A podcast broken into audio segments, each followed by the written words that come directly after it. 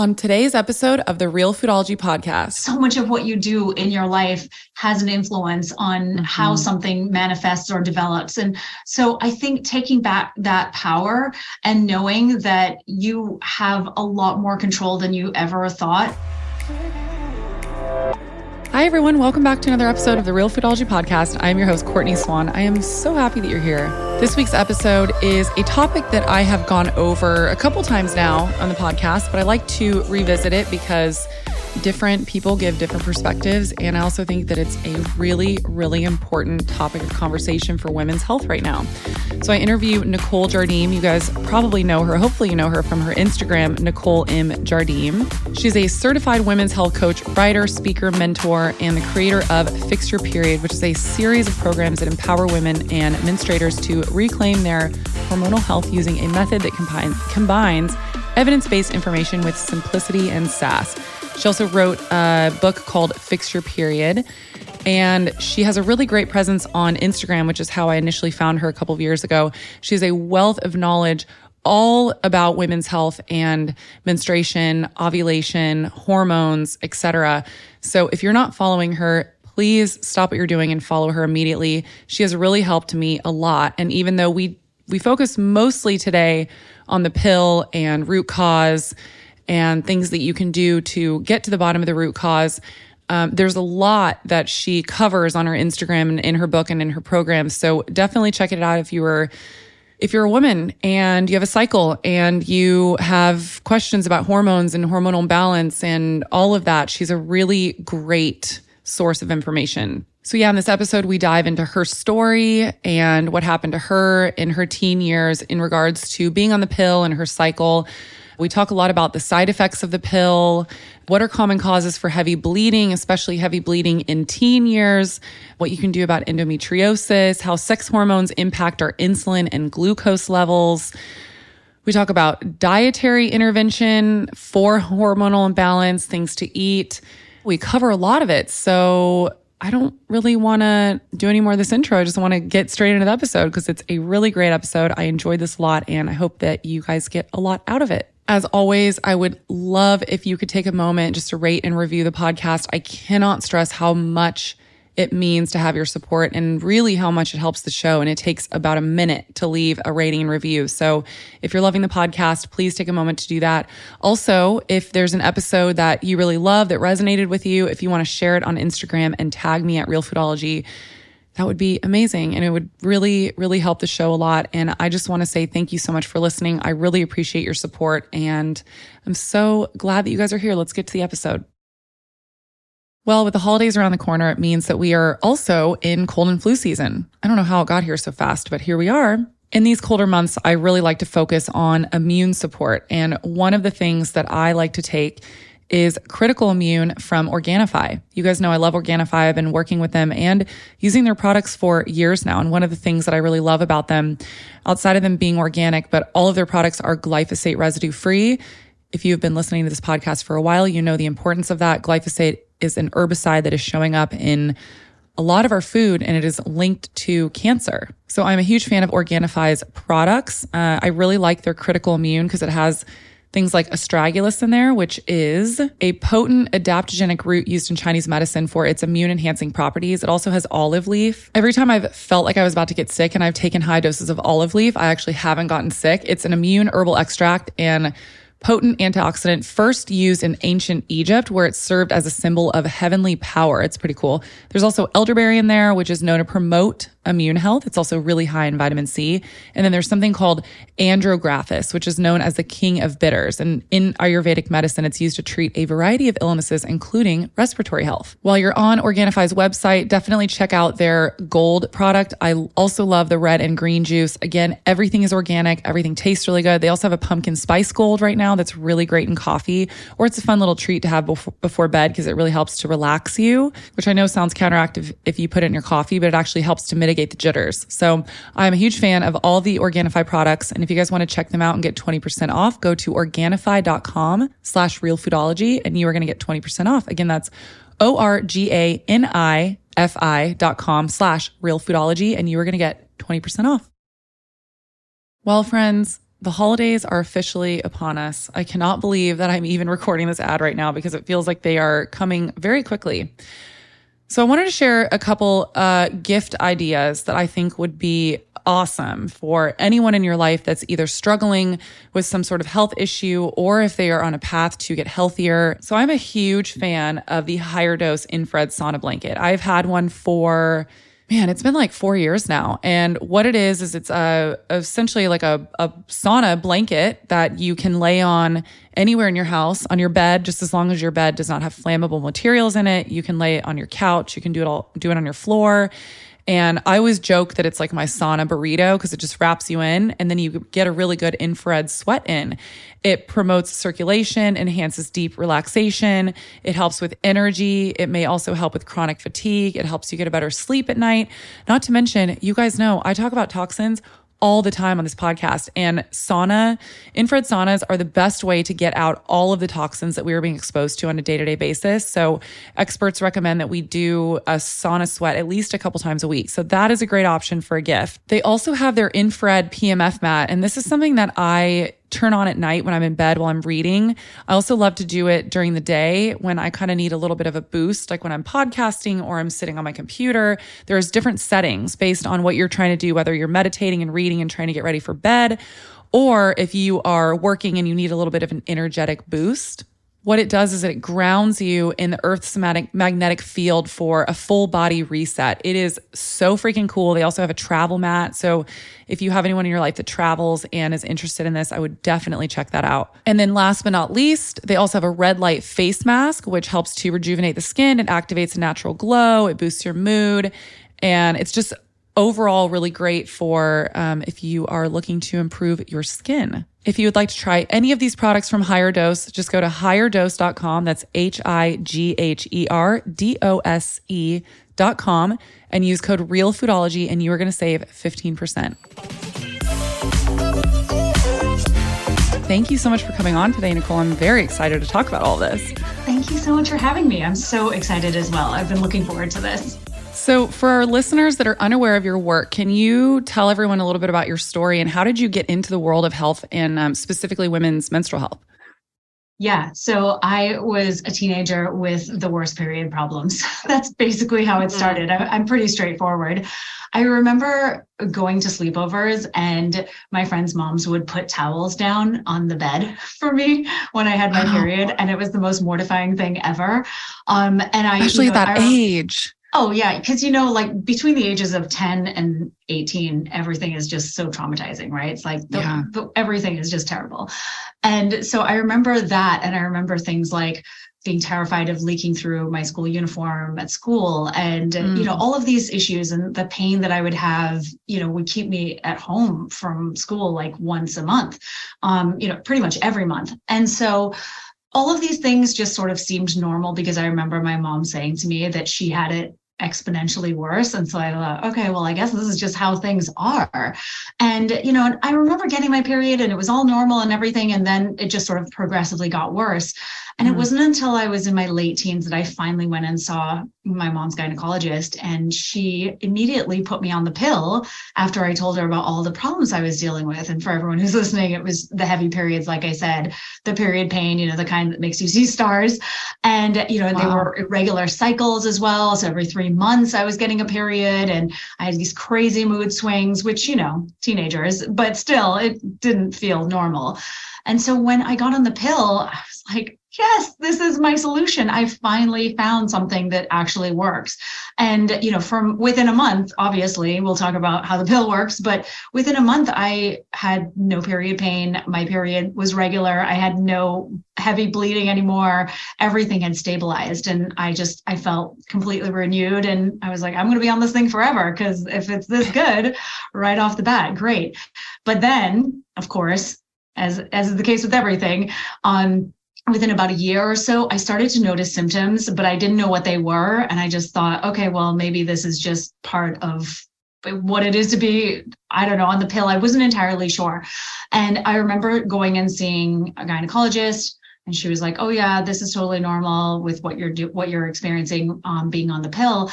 And uh, for years, I started to develop more and more problems. Like I had chronic UTIs, yeast infections. Mm-hmm. My, um, I just remember uh, having like horrible gut health issues. Uh, my immune system just seemed like it tanked. I just couldn't, I couldn't not get sick. I was always sick and all kinds of other issues like dry skin, hair, everything. And so um, I finally went and saw a, an acupuncturist who a friend was referring me to because I had an allergic reaction to a UTI medication that landed me in the ER. So mm. I go and see mm. this acupuncturist after, you know, many years of my friend saying, like, just go see this guy. And he was the only person in my whole life who had told me that the pill could be causing the problem. Like this could be the reason why I was having all these issues. And I had seen like 15 doctors by this point. So it's like my early 20s now. And I'm finally like, okay, I'm going to come off of this pill. And, and with his help, I really did. And it really changed everything. And so fast forward many years, lots of research, lots of everything. And, you know, and I wanted to learn how to, you know, how to help other people because I thought, well, if, if I can do this, others can too. And so that's what led me down this path. And, you know, here we are, like nearly 20 years later. Um, wow. Yeah, it's been quite a journey. And I've now helped lots of people, not just one person. I was just happy to help one person at the time. Wow. I mean, that's a story. And, you know, I find a lot of people that get in the health space, um, we end up here because we have an yeah like a health issue that we really struggle with and then w- once we get to the other side we really want to help other people see the light and i think what you're doing is really important because like you said earlier a lot of women don't even understand that the symptoms that they're experiencing have any sort of connection to the pill because we were told from a very young age i mean i remember when i was like how old was I? Maybe 14 all of my girlfriends started getting put on birth control. And at the time, I was one of the very few uh, that wasn't experiencing any like heavy bleeding and cramps or anything like that. I had a pretty normal period. So I didn't have any need to go on the pill. But I remember at the time, it was like cool and like trendy because everyone was getting on it all of a sudden. And I wasn't even having sex then. I was just like, man, I want to be on it. All my friends are, you know? And it wasn't communicated to all of our friends at 14 that they were going to have all these issues or to look out for these symptoms. In fact, I even remember um, when I did go to my gynecologist later, a couple years later, when I was having a bit of like a hormonal issue, um, asking things like, well, is this going to cause me to gain weight? And I remember they would always kind of dance around this. Like there were like questions about symptoms where you would say, well, I'm really concerned about this um, you know, causing uh, like gaining weight, or I'm concerned about X, Y, and Z, and they'd be like, oh no, no, no, no, no, like you don't have to worry about that. Like they basically sold it as like a fix all pill with no symptoms. Totally, like a period panacea. I know yes. it's so true, right? I know, and. Don't you just laugh thinking about the fact that that was your biggest concern, weight gain, when you yeah. think about the myriad symptoms associated with the? Oh, I know. It's laughable. It is, right? I know. I laugh all the time when I think back to that because that was my big question too. I was so worried. And I had no idea about, you know, the basically depletion of your sex hormones that basically caused this cascade of problems for me. Um, much less, you know, all the other things which you can go yeah. into. But it's crazy. Well, let's go into that. So, what are some of the common conditions or like side effects that you hear from women? Or also, what did you experience in regards to being on the hormonal birth control? pill? Yeah, you know, I would say that one of the biggest things I see or have seen over the years is a loss of sex drive. And while I didn't necessarily experience that so much, I did start to have this vaginal dryness and then sex started to really hurt. And so I was like, okay, well, I'm in my early 20s Bummer. in college. if this is what it's going to be like, this is not fun. And so that's what I see a lot of. And, you know, oftentimes it really just depends, right, on the person's genetics. It depends on so much, their biology, what's going on with their bodies, um, about, you know, what will happen. Because some women take the pill for years and without any real side effects, or at least without anything noticeable, whereas others notice it within a month, right? They'll, they'll yeah. start to say that their mood has completely tanked or you know, women will say that they've felt suicidal. They you know there are lots of major mood related problems that show up. So those are the ones i see. It's those physical um, vaginal dryness utis yeast infections and then the the mood component. That's what i typically see the most. I don't want i don't want to make light of this but I do think it's kind of funny and ironic the loss of sex drive because like, is that kind of how I like, I know this is not the case. I'm just making a joke out of it, but is that part of the reason why the pill works? Because you go on it and then you don't want to have sex anymore. And isn't the whole point is that you can go on and have as much sex as you want, but then most women have little to no sex drive when they're on it. And I'm just like, it's just very ironic. Isn't it though? I know. I mean, there's so many ironies with the pill. It's ridiculous. So I agree completely. It, I, I used to think the same thing. Like, okay, I don't want to do this anymore. So what's the point of even being on it? Yeah. Women have asked me that many times over the years. Should I just come off this thing? Because I don't even want to do this anymore. Because like I don't even want to have sex anyways. So like, what is even the point of being on this? Like, you know, it, yeah, it's crazy. Well, and then you add on, you had mentioned earlier the gut issue, which is a huge concern. Um, it causes a lot of issues and gut, gut distress in women. I don't know if you've seen, there's this trend on TikTok right now um, where they say hot girls have IBS or hot girls have stomach problems. And I think it's it's multifaceted. There's a lot of reasons why women are de- dealing with bloating and stuck, stomach issues and IBS and all this. But I think a large part of it is that a lot of women are on birth control and they have no idea the birth control is completely messing with their guts. Yes, I mean I completely agree with that. Uh, so many of us are on it, and that absolutely it's a big part of it. Um, first of all, that I did not know that was a trend right now. I can't believe that. I try to stay away from TikTok generally. Yeah. It's a little overwhelming for me. Um, but yeah, I this is it's so unfortunate because we're it's this perpetual normalization of pretty serious health related problems that I don't really understand. It, it makes me think about things like period pain and irregular cycles as just being completely normal. I mean, I would say that those are two of the biggest things that women go to their doctors for and then get prescribed the pill irregular cycle so that the pill can quote unquote regulate the cycle and period pain which you know will basically diminish in many cases or disappear completely when you're put on the pill. And so we have so normalized these two conditions. When i think about period pain particularly it's it's only normal when we're talking about uterine pain. Like, why is pain normalized? I don't get it. It's so strange because when we're talking about other body parts, it's not normal at all. And usually there's some investigation into what's going on. But with period pain, nope, that's nothing to see here. It's totally normal. And the same with irregular ovulation or irregular cycles. Again, like that, you know, there's actual research that says that's the first sign of like a full body endocrine disorder like there's something going on mm. with those body systems and that irregular ovulation is a sign that your body doesn't feel safe doesn't feel secure enough to ovulate on a consistent basis. So what's it missing? So we've like i said we've made these things into common normal um, experiences for women. And then of course they get into their 30s 20s 30s 40s thinking that this is okay and um, and all of these problems have been brewing below the surface for decades.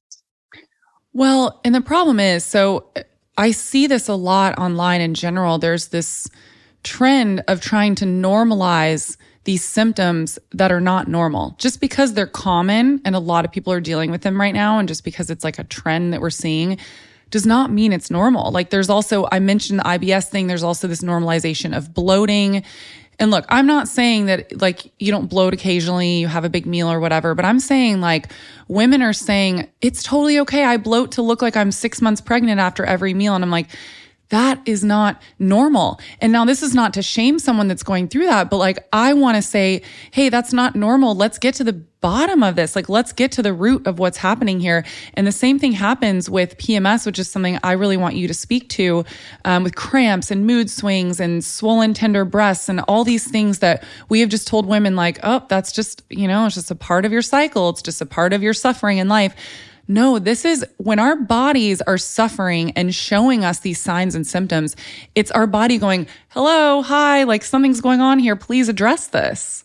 Oh, I could not agree with you more. I've always said, um, you know, it might be uh, normal in society, but it's not biologically normal. And and I think that that's something that really holds true for pretty much everything that we're seeing. All these trends along across the board now.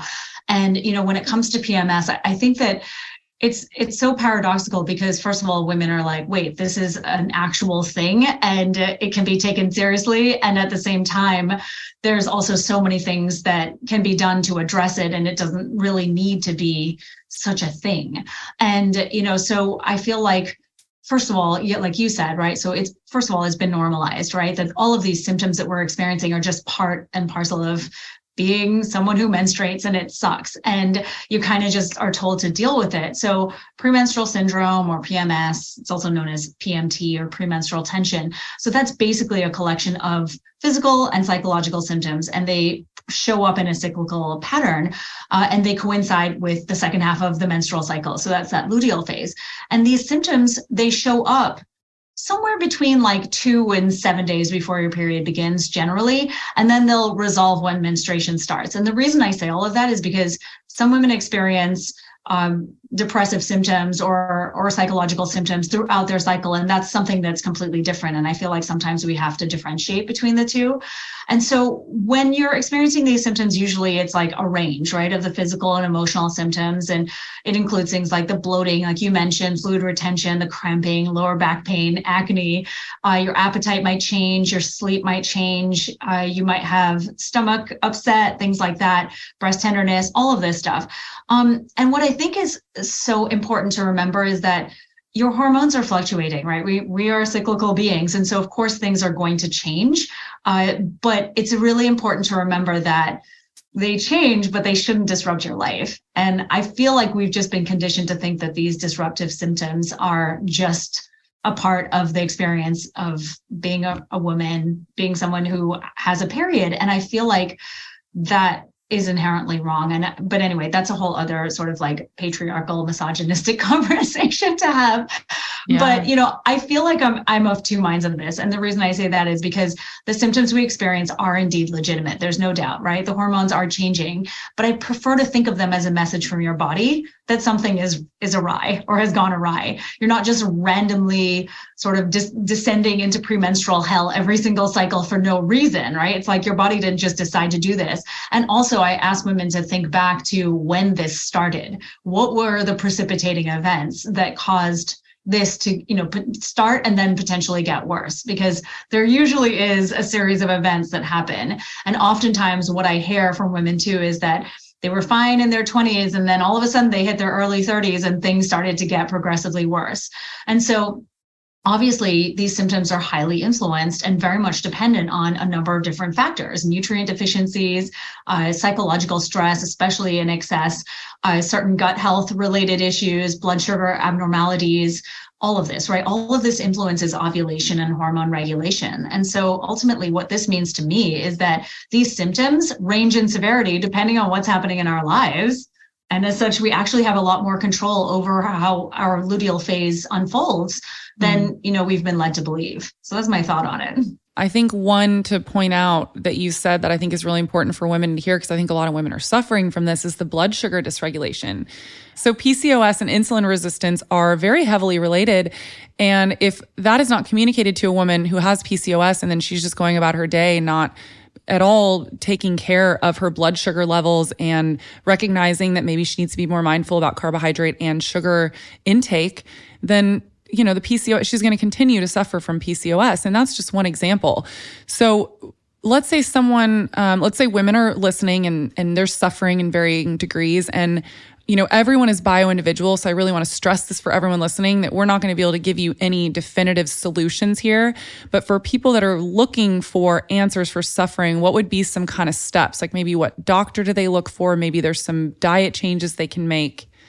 Yeah, I mean, there's, you know, I want to say that blood sugar is so interesting, like blood sugar and insulin in general, because it influences our sex hormones and then our sex hormones influence insulin. So I feel like that's a really important first step for everyone track your cycle, understand where you are in your cycle, start paying attention to the symptoms that show up and track them in an app.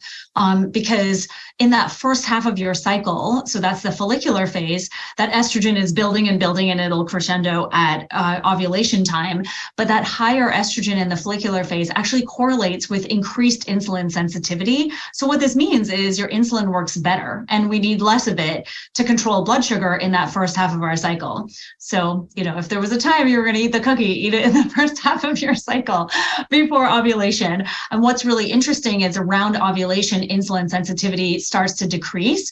And that's likely due to the fact that that peak of estrogen, when it gets too high, it can actually decrease insulin sensitivity. So it's kind mm. of complicated and annoying because, you know, it would be nice if it was just the same throughout the month, but we're not built that way ladies. So um, but you know the estrogen also it can modulate the insulin release from the pancreas. So there's a lot going on there with estrogen. And what's really interesting is that once estrogen drops post ovulation um, progesterone starts to rise in its place and insulin is you know higher in the luteal phase in general and higher progesterone seems to affect that insulin sensitivity in a negative way.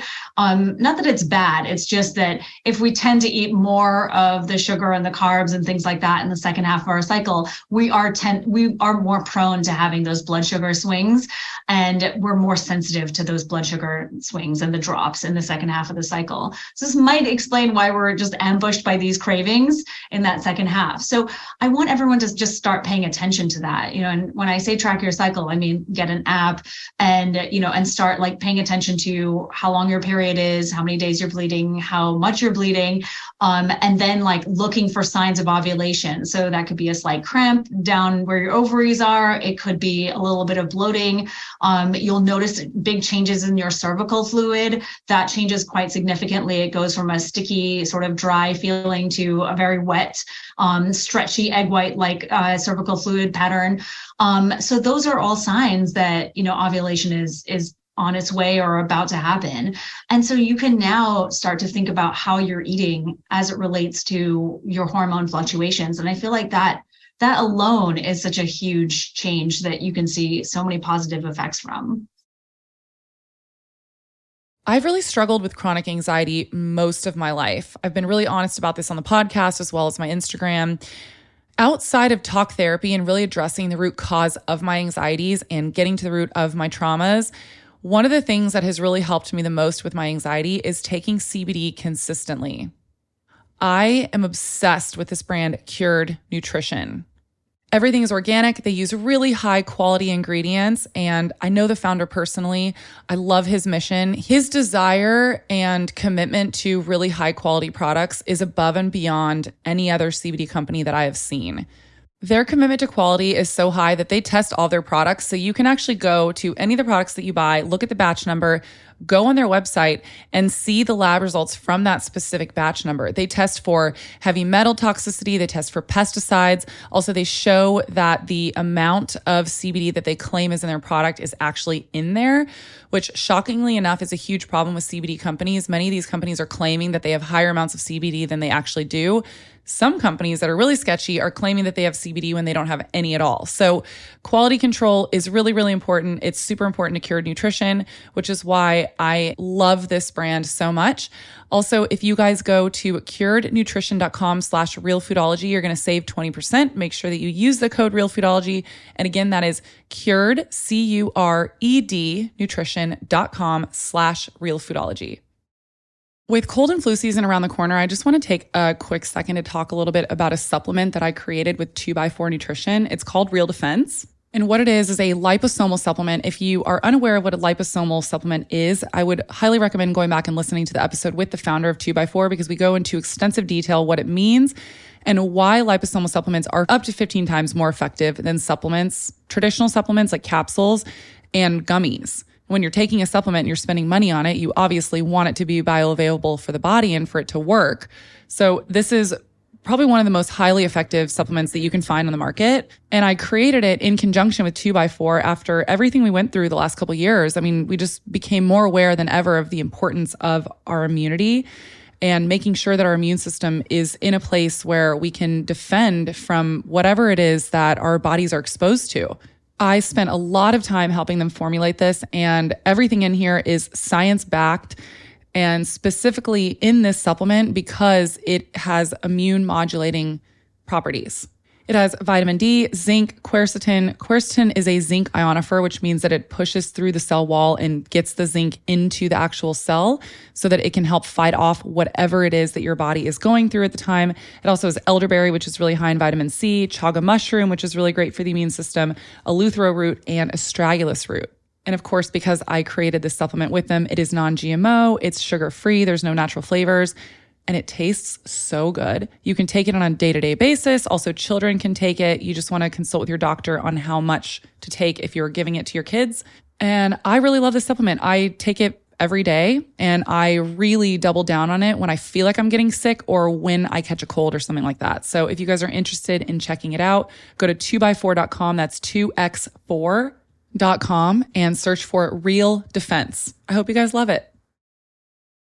I'm curious to um, hear you talk a little bit about how.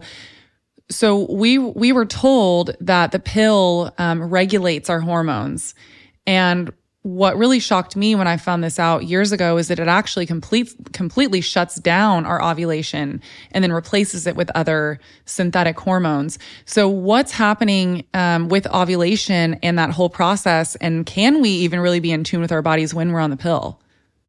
Yeah, I, I, know it's really tough because I agree. When I found that out too, I my head exploded. I couldn't quite believe it because, of course, for all those years I was on it, I was told completely opposite, and and that's still the message. We'll see if it starts to change because I feel like there's enough of us talking about this now. I mean, when you think about the pill, so I'll, I'll, take the combined oral contraceptive. So that's basically ethinyl estradiol, which is the estrogen replacement, and a progestin, which is the progesterone replacement. And so you're taking the estrogen, or the synthetic estrogen in the first half, and then you switch to progesterone for the second half of your cycle. Um, and so, like you said, right, it's basically shutting everything down and it's replacing your hormones with those synthetic hormones. And so, that ethinyl estradiol, by the way, is very potent, more so than your own estrogen. So, it's sending a signal to your hypothalamus, which is in your brain, that then tells your pituitary that there's enough estrogen in the body. So, there's no need to make LH and FSH. And these are the two signal hormones that tell your ovaries to start getting an egg ready or a follicle ready to release an egg for ovulation. So when your brain gets that message that there's enough estrogen in the body, that it doesn't need to make those hormones that then would actually make more estrogen, then it's like, okay, that's cool, sounds good. And then none of this happens, right? So ovulation literally just doesn't happen anymore. And that's the mechanism of action of the pill. The problem is, is that that ethinyl estradiol and that progestin are not really like your actual estrogen and progesterone. And so it, they come with a whole host of side effects. So not only are we shutting down ovulation, which by the way, I mean, is responsible for making adequate amounts of estrogen and progesterone. And these estrogens and the progesterone are responsible for amazing things in our body. I mean, could, I could go on and on, like our brain function and our cognitive function. They're both really important for um, you know executive function uh, mood issues all those kinds of things.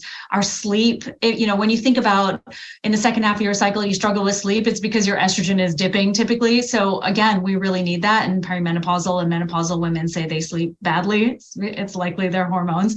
Um, bone density heart health breast and uterine health. I mean i could go mm-hmm. on and on. Our vaginal health that's why i had all those problems while i was on the pill. Um, and the other thing is too, estrogen supports vaginal microbiome diversity. So again, the yeast infections, it, it makes a lot of sense. Uh, vaginal tissue lubrication, um, as well as you know skin and hair it's estrogen is crucial to skin thickness elasticity hydration hair follicle health um, melanin production. In fact, progesterone and estrogen balance out the melanin production. So if we have too little of one or too much of the other, we could end up with melasma all over our face or on different parts of our body or other pigmentation related disorders. So I feel like all of these all of these wonderful benefits come from the act of ovulation and the production of these sex hormones. And so without them we lose all of that. And then on top of that we have the side effects that are associated with these synthetic uh, you know estrogen progesterone. And so one of the ones i think about actually it's you know something you you'd mentioned or you'd asked about um, prior to us recording was the was the effect of the pill on blood sugar. And you know and it really does actually change the insulin response in the body and insulin sensitivity. And that's because i mentioned earlier like your estrogen when it gets too high it changes your insulin sensitivity. So if you so that ethinyl estradiol definitely does that um, in the wow. higher doses of the pill. And then the progestin is so fascinating too because it actually decreases insulin sensitivity um, and it can also have an androgenic effect effect. So there's certain progestins that have an androgenic effect, and higher androgens typically can cause insulin problems in the mm. female body. So there's like there's a lot that goes into this. What is the issue for people listening to have too high androgens in in our body? So there's multiple things. So androgens are made in the theca cells of the ovary, and what's and they're male sex hormones, right? Right. Yeah. Yeah, and we're we have a little bit, but we shouldn't have high amounts. We shouldn't have high amounts. Yes, exactly. Although we have quite a bit. We have more um more than the estrogen that we have, more testosterone than the estrogen mm. that we have. But that's really because the testosterone is converted into estrogen through aromatization. And so what is I think really interesting about this is that when we when we have too high androgens, it basically causes ovulation disruption. So we have the testosterone converted to estrogen in the ovaries and then that estrogen tells your brain, right? Like you've you've got enough. So now we can switch off FSH and then LH can come into play and it'll spike and we'll have ovulation happen. But what happens typically is that with these higher androgens, that estrogen signal just doesn't happen. So mm. oftentimes, especially women with PCOS, like you were talking about earlier, or women with insulin resistance, that can happen to them too. Um, you have a situation where your androgens are too high, your brain doesn't get the signal, and you don't ovulate for like three months or six months or at all. And so this is why it's so problematic. And then, of course, it's all the other symptoms like the hair growth on your face or other body parts or the hair loss on your head or the greasy skin and the acne. I mean, you know, it's, it's, it's like a very unfair world, basically, when yeah. you get, when you have to deal with all of that stuff. Well, and you think about too, there was a study done um, that women on the pill, uh, more often than not, end up getting put on antidepressants not too far after because there's a lot of mood disorders linked with this as well. Women deal with a lot of depression and anxiety being on the pill because of that whole cascade of hormones that you were literally just talking about. And it's so this is what makes me really angry about this is that again I said this earlier but it's like this all just happens and if we're if we're not being told the complete truth about this, if there's not informed consent, then we're just kind of along this ride in life where we're like, oh, I mean, I guess now like I'm depressed and this is just part of my journey of life. When I can't tell you how many times I've had friends tell me this. I've also read this online. I've heard it on podcasts that when women come off the pill, they feel this like dark cloud lift. And it was never communicated to them that they could even have any sort of mood disorder or have any sort of depression while on the pill. And I think this is a really important part of this conversation because a lot of women could be suffering from depression that they think is just like, well, I guess this is just my life. And they have no idea that it's this pill that they're taking. I could not agree with you more. It really gets riles me up too, I have to tell you. And yeah. I, I think about this often because so here's a really interesting story. And, and this was what I think really highlighted it for me. So a friend of mine who's also in women's health, her daughter recently went to college and she decided to put her on the pill. She was going to college and she was trying to figure out like the best option for her. And so she's never had, you know, she's never been on a pill before, really doesn't take any medications of any kind, and generally is really healthy and whatnot. And so within the first month, um, she started getting UTIs and then got a yeast infection. And then she got, um, I think maybe mono or something like that. And it sounded very much like my story actually in college. Yeah. yeah. because it was just this cascade of things. You could mm. see so clearly because we know now what was going on. But wh- how I was treated was just, you know, constant revolving door gynecologist in and out for medications for the UTIs and for the yeast infections. And then for, I didn't even know I had mono actually. I just felt so sick and my immune system was jacked. And so I just thought maybe I had like this this three week flu. I, I would, I had no hmm. idea. I was like in my 20s. Who knows anything at that age? Um, but yeah, so I remember distinctly having all these things happen. And she's describing this whole, like I said, cascade of events that was happening to her daughter. And finally she came home and she was like, You're done with the pill and we're going to get clean up your gut and do all of these things. But how many girls are like you said being put on the pill or you know even something else like the iud which is also not benign um, and they're yeah. you know they're starting to have these what feel like seemingly unrelated symptoms and then and they're going and being treated by different doctors in different fields because i went to the gut doctor and i went to the skin doctor for because i had melasma all over my face and mm. i you know i went to the gynecologist and you know i did all kinds of stuff and and nobody was communicating with each other. So of course this is all separate, siloed off. And and then like you said, you know, 10 years go by and you and this just is the norm for your life right you're you're just kind of depressed or you just have chronic utis or chronic yeast infections or chronic whatever joint pain and yeah it's it really sucks yeah it really sucks and um you know and all, all these symptoms that we're talking about are um, I don't want to invalidate them, but they are, you know, more like inconveniences than anything else. Well, just b- besides the depression, I mean, that lowers your quality of life. But my point in all this is saying that, like, all of these side effects aside, a lot of people don't know this, but the birth control pill is actually classified as a, a class one carcinogen.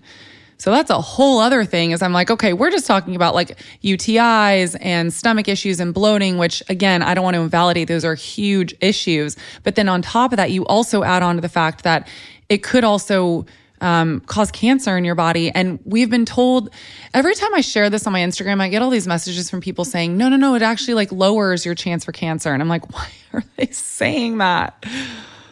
I know it's, I, it's really, I feel like there's just there's so much misinformation and i think it's such a challenge because when you think of the history of the birth control pill you think about the fact that first of all it's been around since you know the early 60s and it's so popular still because of the fact that you know, this is our society, right? The cultural narrative is that convenience is everything, and popping a little pill every morning is a pretty easy way to prevent pregnancy, right?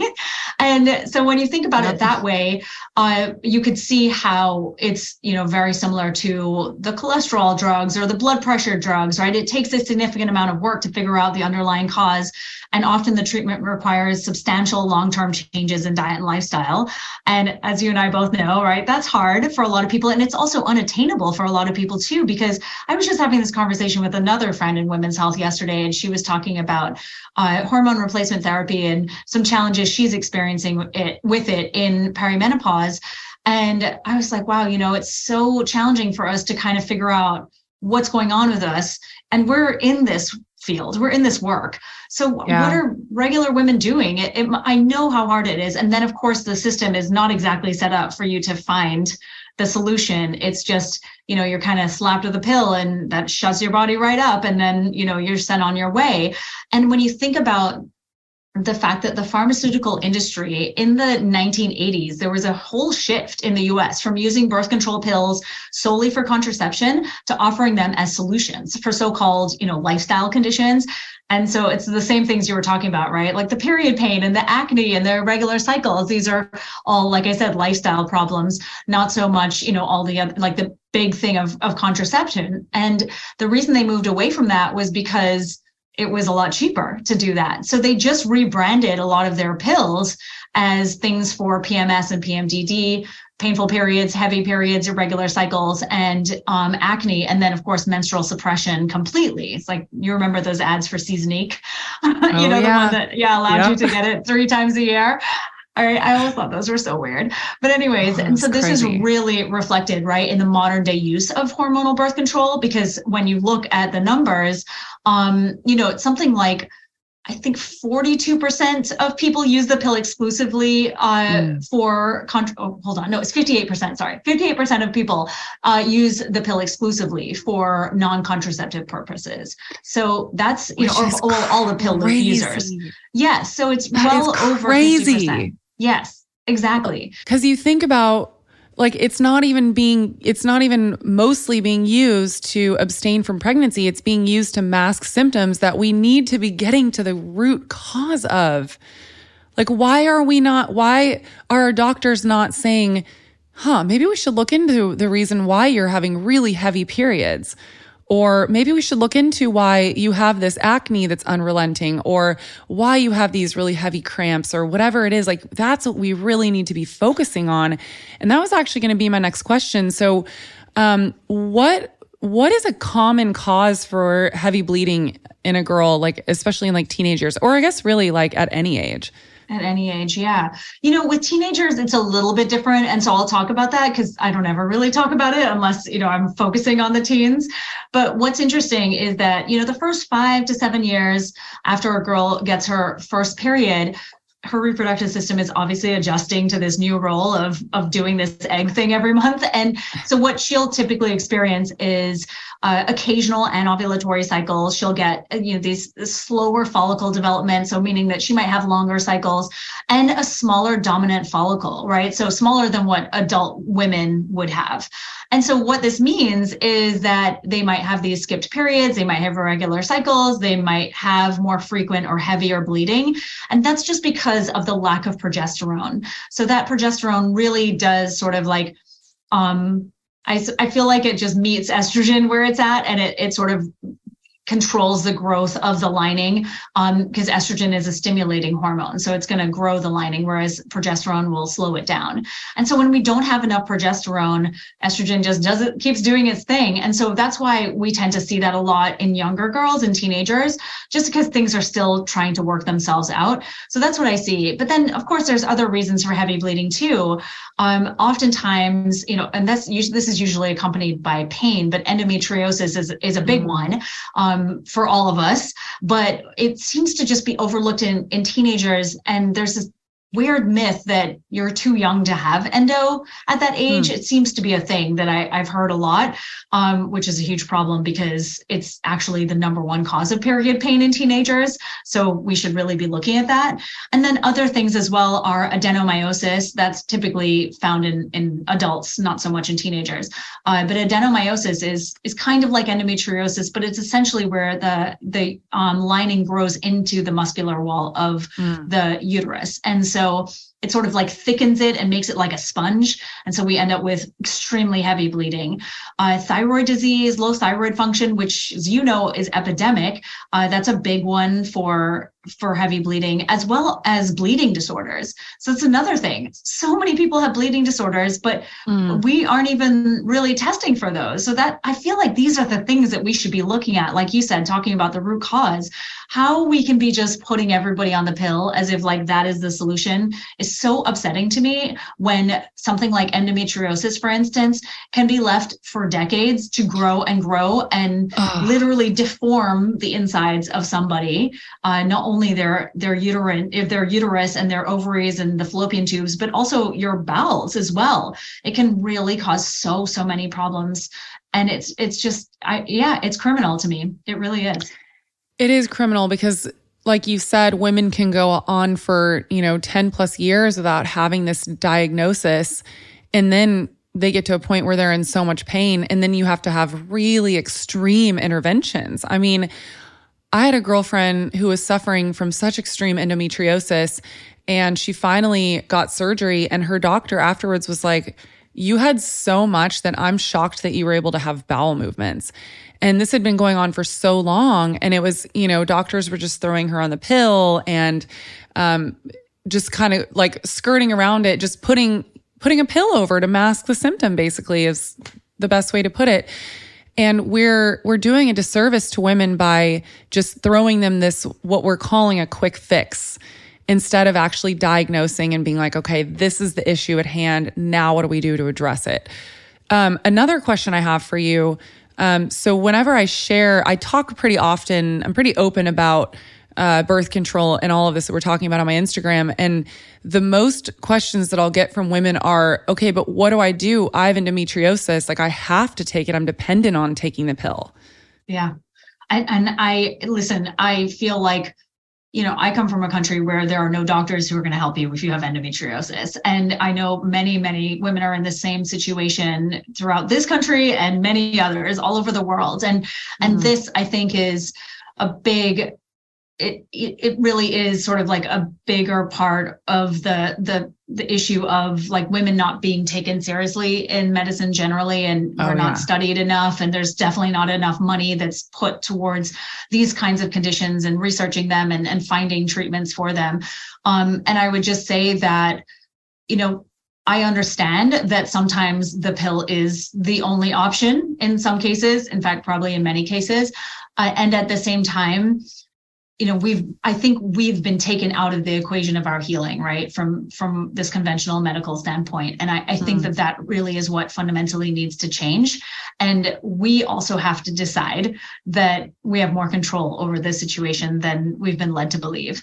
Because i remember feeling completely out of control of my situation. And i remember bouncing from doctor to doctor kind of like how I take my car to the mechanic, hoping that they're going to fix this thing because I don't want to deal with this. And I, this is not my forte, but your body is your forte. And you really need to yeah. get to know it and figure out why it's doing what it's doing. And again, endo, adenomyosis, you know, thyroid disease, bleeding disorders, these are all pretty serious conditions, right? But a lot of us don't have those. A lot of us are just not ovulating consistently because we are living in an environment that is completely incongruent with our biology. And when we start to you know, to start to pay attention to that and start to think about, okay, well, maybe this extreme amount of stress is causing me to not ovulate consistently. And when you understand your biology and how our bodies actually work, and the fact that if we are chronically stressed and, and an insane amount of stress, and sometimes it doesn't even need to be that much, uh, our our body is not going to think it's safe to ovulate and there are actual mechanisms in place to stop ovulation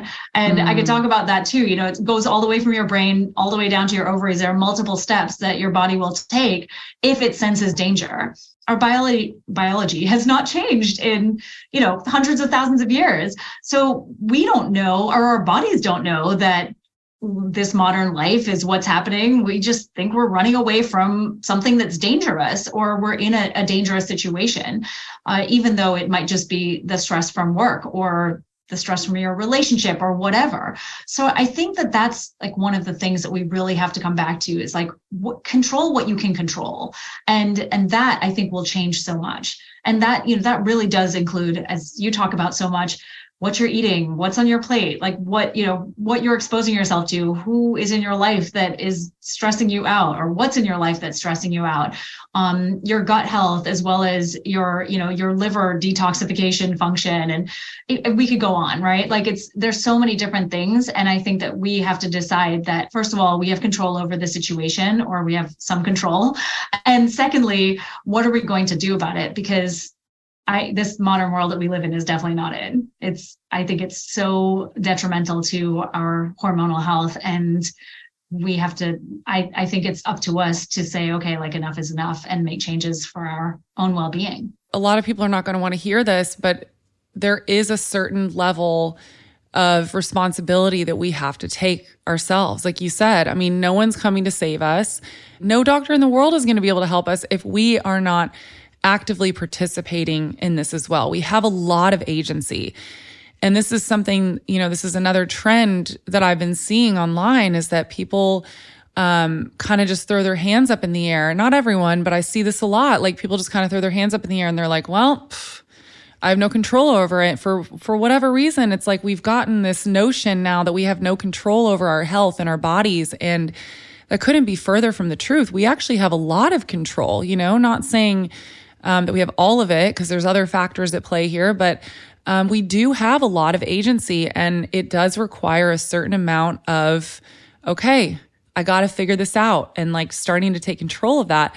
I think another thing that you talk a little bit about is um, trauma and how does that affect our hormone health? I know um, I have a really good friend, uh, Christian Gonzalez, or a lot of people know him as Dr. G on Instagram and he's got he's been really diving into uh, emotional health recently and releasing our emotions and naming our traumas and being aware of that and, and really taking agency over um, okay you know we may have gone through something really traumatic and something that really affected us and we have no control over that but we do have control over what we're going to do about it and how we move forward.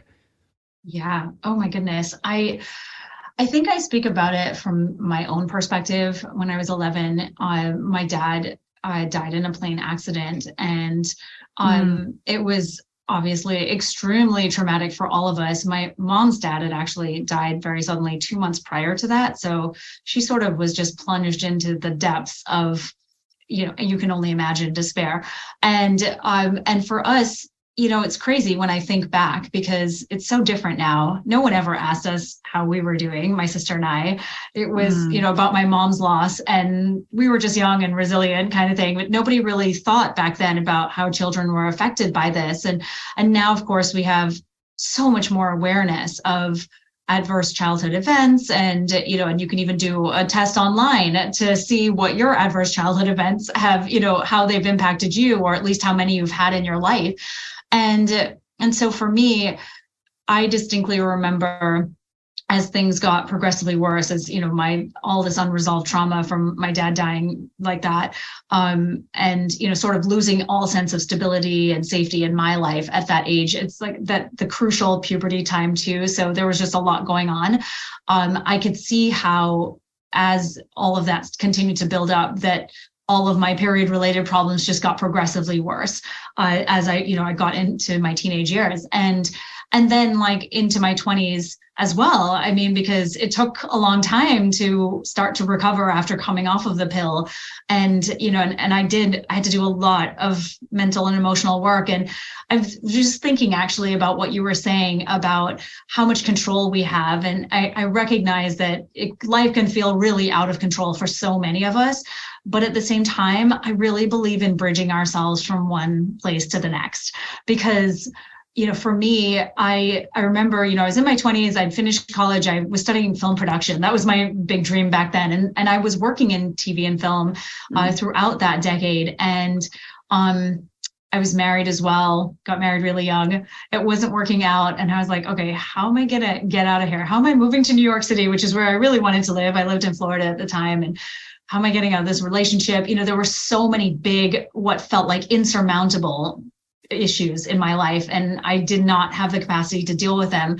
And so it was like one little thing at a time. And eventually, you know, we did move and then eventually the relationship, you know, came to an end and I figured it out from there, but it was it was very a very concerted effort on my part to make small shifts to get to the bigger things. And so I feel like we we do have some semblance of control over the you know the day-to-day things that are happening in our lives. And so sometimes those big things aren't going to happen right away. And yes they're going to continue to impact your health and your well-being but ultimately you will get to the point if you are making sort of like consistent change in your life. And so that was it for me and that was my experience. So i just want anyone who's listening if they think that you know life is just feels like it's just too much and there's no way that they can take control of their situation like trust me i was able to do it with very little resources I mean, in college, I remember that same acupuncturist was $60 a week, and I did not have that. So I was like, okay, I guess I'm not going to get a haircut and I'm not going to do this. And somehow you prioritize what becomes, you know, most important to you. And getting my health back was for me. So yeah. Wow. Thank you so much for sharing that. Um, I too had a very traumatic loss at a young age. I was eight. My little sister uh, tragically died in, in a car. She was hit by a car on her bike. So I just want to say I'm I'm so sorry and I can I can relate to your story in the sense that it the same for me. It was about um it was all about I was so concerned about my parents and their grieving and their loss that you know exact it was kind of a very similar story. So anyways, I just wanted to say that I can relate to you in that way and I'm sorry that you had that experience as well. Oh, same to you. Oh my goodness. Yeah. I mean, it is like it, it's hard to even when you think about that experience as a child because you don't even have really the emotional capacity to understand yes. what's even happening to you, right? And then yes. it isn't until decades later that you're suddenly yep. plunged into the depths of despair and you really you have to literally dig yourself out of it. So Gosh, I'm so yes. sorry that you went through that too. It must have been absolutely horrendous. Thank you. Yeah, I mean it was horrible and and like you just said it was it was a wild experience for me to um wake up in my 30s and realize oh my god that actually happened to me which sounds so crazy to say but like you said when i was so young obviously um it it, it impacted me changed my life and it was absolutely devastating But simultaneously, I didn't even really understand what was going on. I didn't even really understand what had happened. It was such a blow that I was like, whoa, you know, like I don't even know what's happening right now. And it wasn't until my 30s that I was like, wow, okay, that really happened and I should probably address this. And I share this with people to say that, you know, and you don't even have to go through something as traumatic as that. Like everyone's story is subjective and everyone's worst day is their worst day. So it's not to compare. But I share this because, um, you know, we're, we're often so focused on our diets and drinking clean water and all the things that go in our body. And all those are very, very highly important. And I want to go into that next. But I think often we forget that um, trauma and our emotions, these all have a real impact on our health as well. And they can have an impact on our hormones and um, obviously our mental health. And these are really important components that are not being talked about enough. I think it's starting to be talked about, but it's important that, um, yeah, that we talk about this and encourage people to um, start looking inward and doing whatever you can to uh, heal those those parts of you. I couldn't agree with you more. Thank you for sharing that. I, yeah, I, yeah. I mean, it's critical. I think, and we're finally at that point in our society where we're really acknowledging that, which is amazing.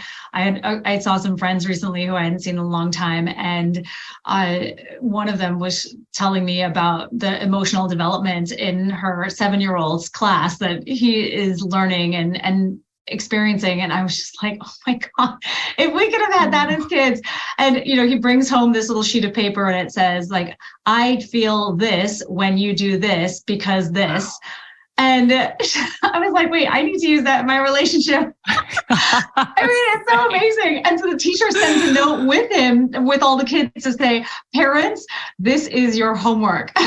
To do. And I just could I couldn't even believe this. She won teacher of the year in their district, of course. Wow. Like, yeah, there's a reason for that. Do you suffer from IBS or other digestive issues? Are you looking for a new podcast to listen to? From the producer of the Real Foodology podcast comes the all new health and nutrition podcast, Digest This, hosted by Bethany Ugarte. You may know Bethany as the face of the popular Instagram page Lil Sipper or you may have even read her book. Now you can find her wherever you get your podcasts. On Digest This, Bethany examines topics such as gut health, nutrition, the food industry, and highlights specific ingredients that can be beneficial or harmful to your gut health. She also explores non toxic options in beauty, home, and cooking essentials. If it has to do with your health, Digest This is talking about it. Each episode features an interview with health experts, doctors, and wellness advocates, and delivers you information that is well, easy to digest. Bethany also delivers a weekly segment every episode called Bite of Knowledge, where she highlights an ingredient commonly used in food, skincare, household cleaning, you name it, and gives you the lowdown on the benefits or dangers that ingredient might have in your everyday life. From Botox, potassium, olive oil, and magnesium, all the way to those ingredients you can barely pronounce on the back of your cereal boxes, Bethany has you covered. There's a reason why it debuted at number two on Apple Podcast nutrition charts. Check out Digest This on your favorite podcast app. New episodes every Monday and Wednesday, produced by Drake Peterson and Resonant Media. Well, I want to be mindful of your time. Before we go, I really do want to talk about this for a second, just because, you know, this is real foodology and love to talk about diet and dietary choices. So, when it comes to food and diet, how do our dietary choices impact our cycle? And um, do you have any sort of tips around that for anyone that's struggling?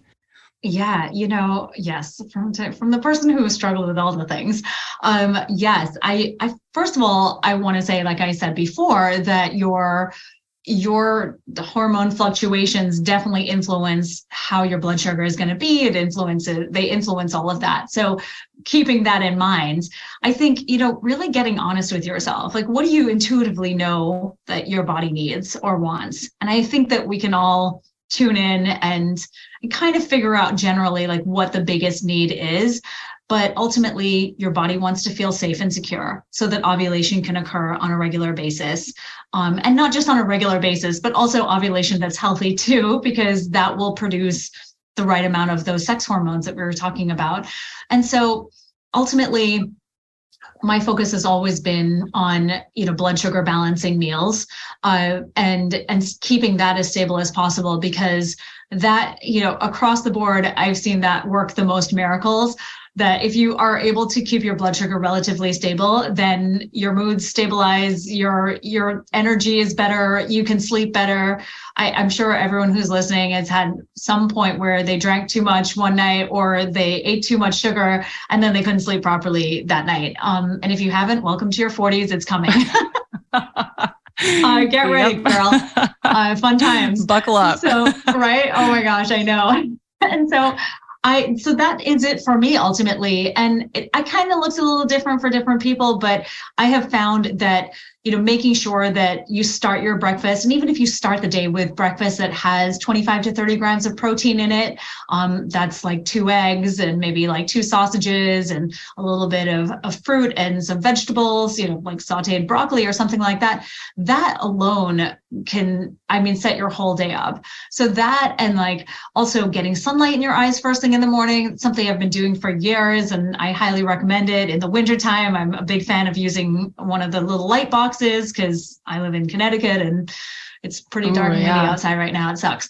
Um, and it's mm. two o'clock in the afternoon. So Dang. yeah, so these these basic things, honestly, I'm not a big fan of overcomplicating things. I found over the years that there's a tendency for us to make all of these or include all of these very fancy foods and all of that. And I'm pretty boring. And so yeah, you're not going to get anything fancy from me. But I feel like Good, life is already complicated, right? Isn't it? I know. I feel like yeah. it's already so complicated. And, you know, I found that a lot of women are are drawn to eating with your cycle so changing up your food with your cycle and for me personally i feel like you can be a little lax with the blood sugar stability in that first half of your cycle like i was talking about but then in the second half you really want to you be be more buckled up. Um, but generally i'm not i don't really subscribe to the whole idea that you need to make drastic changes for each phase of your cycle you know whether it's when you're menstruating or the follicular phase or ovulation or the luteal phase. I think generally you can keep it pretty similar and that should should keep things steady again, like I said, it's a little boring, but it really works. no, but I mean, that's great. And I think those are really good tips. It's, uh, I think it's really, really important to drive in the um, importance of having a lot of protein and a good amount of high quality fat because those two, the protein and the fat, are really going to help balance your blood sugar and um, keep you from having those blood sugar dips and the swings and all of that. And especially if you're really trying to regulate your hormones, that is incredibly important. And um, good quality, you know, grass fed organic um, animal products. If you can afford the organic and grass fed, go for it. But if you can't, I mean, just in general, like really having animal protein, I think helps a lot. It does. I've seen it so many times, and that that's been the thing over the years is that so many women coming to, coming to me who are vegan or plant based, and their blood sugar is all over the place, and they mm. have nutrient deficiencies, and they're really struggling. I mean, our ovaries need zinc. They need zinc for follicle health. They need magnesium. They need vitamin E and vitamin C. I mean, vitamin C actually helps your follicle produce more progesterone. So those those nutrients in particular are so crucial. I'm a big fan of whole food vitamin C supplementation. Um, vitamin E supplementation is amazing too. It's so interesting. I've been using those two recently, and just in my charts with my temperatures, seeing higher progesterone or higher temperatures, which usually indicates higher progesterone. And I'm 43. Like I, I really am a big. Wow, you look amazing. Oh, thanks. yeah, I would not have guessed that you were in your 40s. When you dropped that earlier, I was like. What? Really? Oh my gosh, yeah. thank you. Oh my gosh, you make my day, girl. Thank you. I yes. appreciate that yeah, you know, just trying over here with all the good food. Um, but yeah, so I, you know, I'm really big believer of of having those bioavailable nutrients as well. And as you said, right, animal protein is kind of one of those one of those foods that's going to give you that. Um, plus, you know, high quality supplementation or the highest that you can you can afford, because I think that will help tremendously too. Because I understand that sometimes life is crazy and you need to support yourself a little bit more. And so I think that's where supplements come in and can be so helpful. Yeah, I totally agree. Well, before we go, is there anything else that we haven't covered about hormonal health that you think is really important for people to know? You know, I just think ultimately that for us, we have been, as I said earlier, sort of taken out of the equation of our healing for so long. And we have sort of been led to believe that our bodies are just what we've got. This is our lot in life and you're just meant to have this X condition, you know. And and I just I just don't believe that and I I I believe yes, of course, like there are genetic predispositions, but so much of what you do in your life has an influence on mm-hmm. how something manifests or develops. And so I think taking back that power and knowing that you have a lot more control than you ever thought over how your body acts and how it functions is you know it's so incredibly empowering for anyone who's listening and and just trusting that there are solutions there are ways to address the problems that you're dealing with and you're not just stuck with this this is not just your lot in life. Yeah thank you for saying that. I'm, i think that will resonate with a lot of people. So i have a personal question for you before we go. I ask all my guests this. What are your health non negotiables? So, no matter how crazy your day is or your week is, these are things that you prioritize for your health. Yes. Okay. So it's funny because this has definitely changed over the years.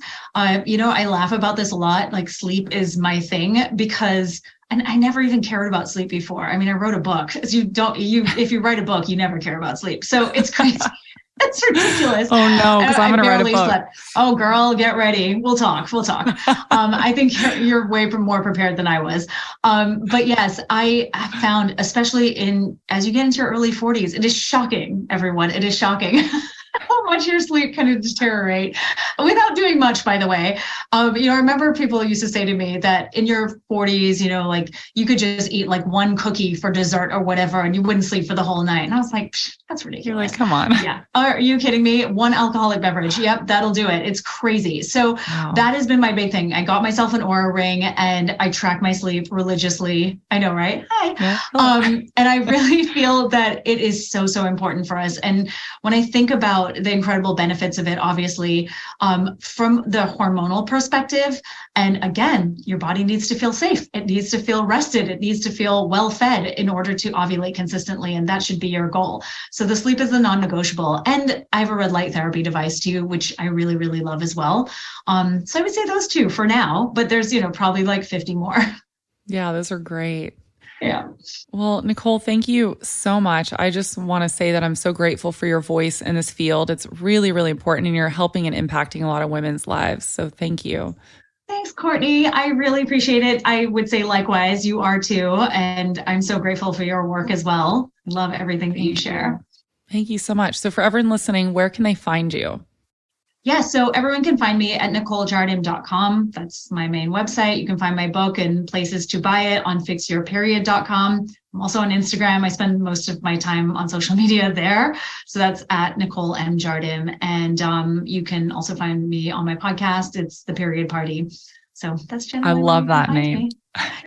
the period party. It's so Some good. People think it's really obnoxious, but I'm like, well, you know, it's fine. We make fun of periods and we try to have a good time with it because, you know, serious stuff. Yeah. Yeah. We got to make light of things. You know, it's how we get through life, you know, not take everything so seriously. So I, lo- I love that. Okay. Well, I will make sure to link everyone. And yeah, thank you so much for coming on today. I really enjoyed this. Thank you. Me too. Thank you so much for listening to this week's episode of the Real Foodology Podcast. If you liked the episode, please leave a review in your podcast app to let me know.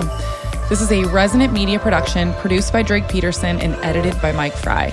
The theme song is called Heaven by the amazing singer Georgie. Georgie is spelled with a J. For more amazing podcasts produced by my team, go to resonantmediagroup.com. I love you guys so much. See you next week. The content of this show is for educational and informational purposes only. It is not a substitute for individual medical and mental health advice and doesn't constitute a provider patient relationship. I am a nutritionist, but I am not your nutritionist. As always, talk to your doctor or your health team first.